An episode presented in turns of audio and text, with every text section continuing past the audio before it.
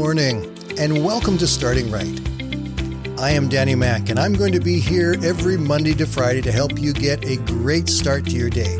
So grab your cup of coffee, sit back, and relax for the next five minutes as I help you start your day by starting right.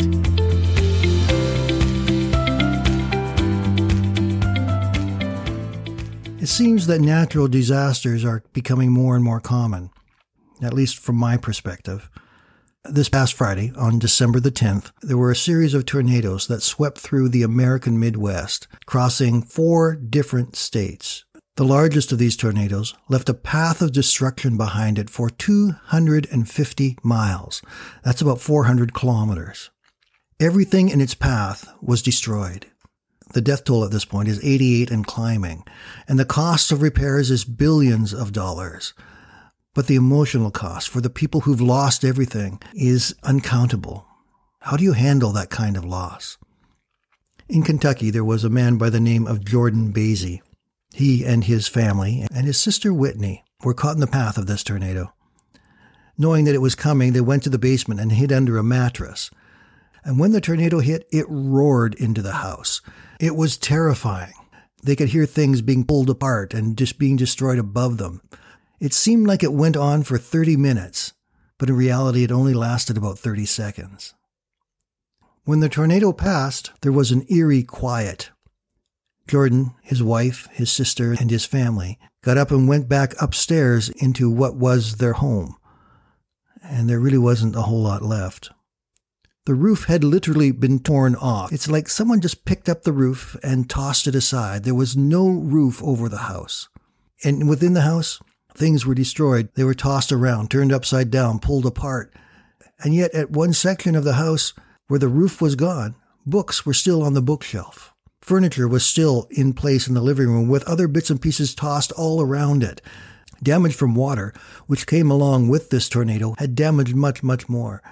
But their home, their beautiful home that they had just recently finished building, was now completely useless. It would have to be torn down and they would have to start once again from scratch. I saw some news clips of people responding to their loss on that day. Many, in fact, most of them were in tears or fighting to hold back their tears.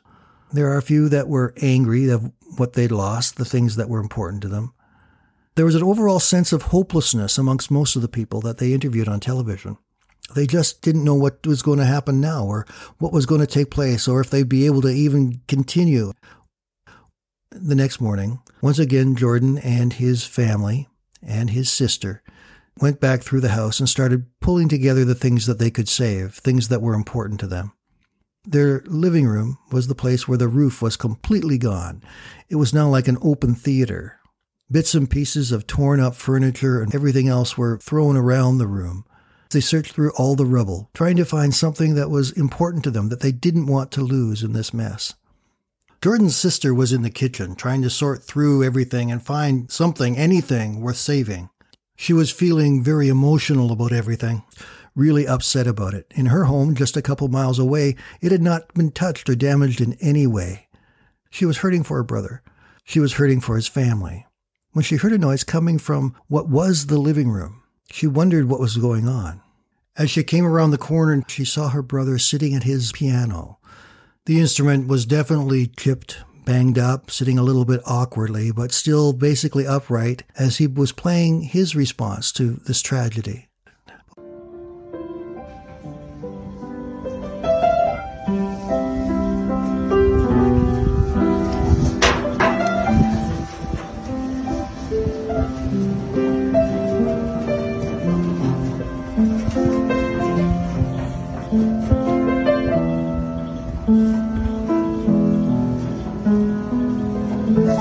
The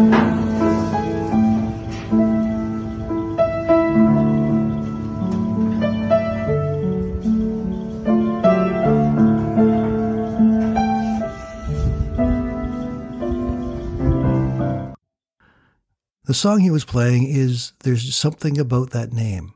Written by Bill and Gloria Gaither, the words are very simple. They say, Jesus, Jesus, there's something about that name.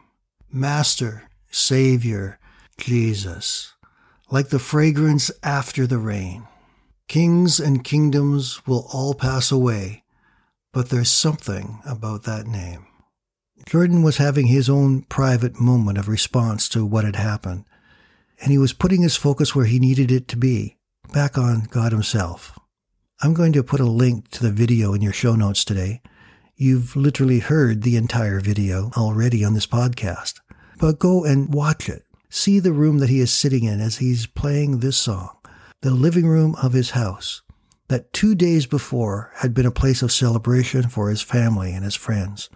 And now it's a place of destruction. He's able to respond by declaring his continued love and faith in God, that God will be with him and will take care of him. I hope we all build that same kind of response when we need it. Pray for our friends who have been affected by these terrible tornadoes. Let's do what we can to help them and pray that God will bless them. Have a great day, my friends. We will talk again tomorrow.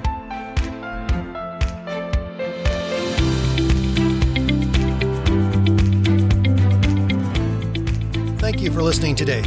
And I invite you to join me Monday to Friday right here on Starting Right with Danny Mack.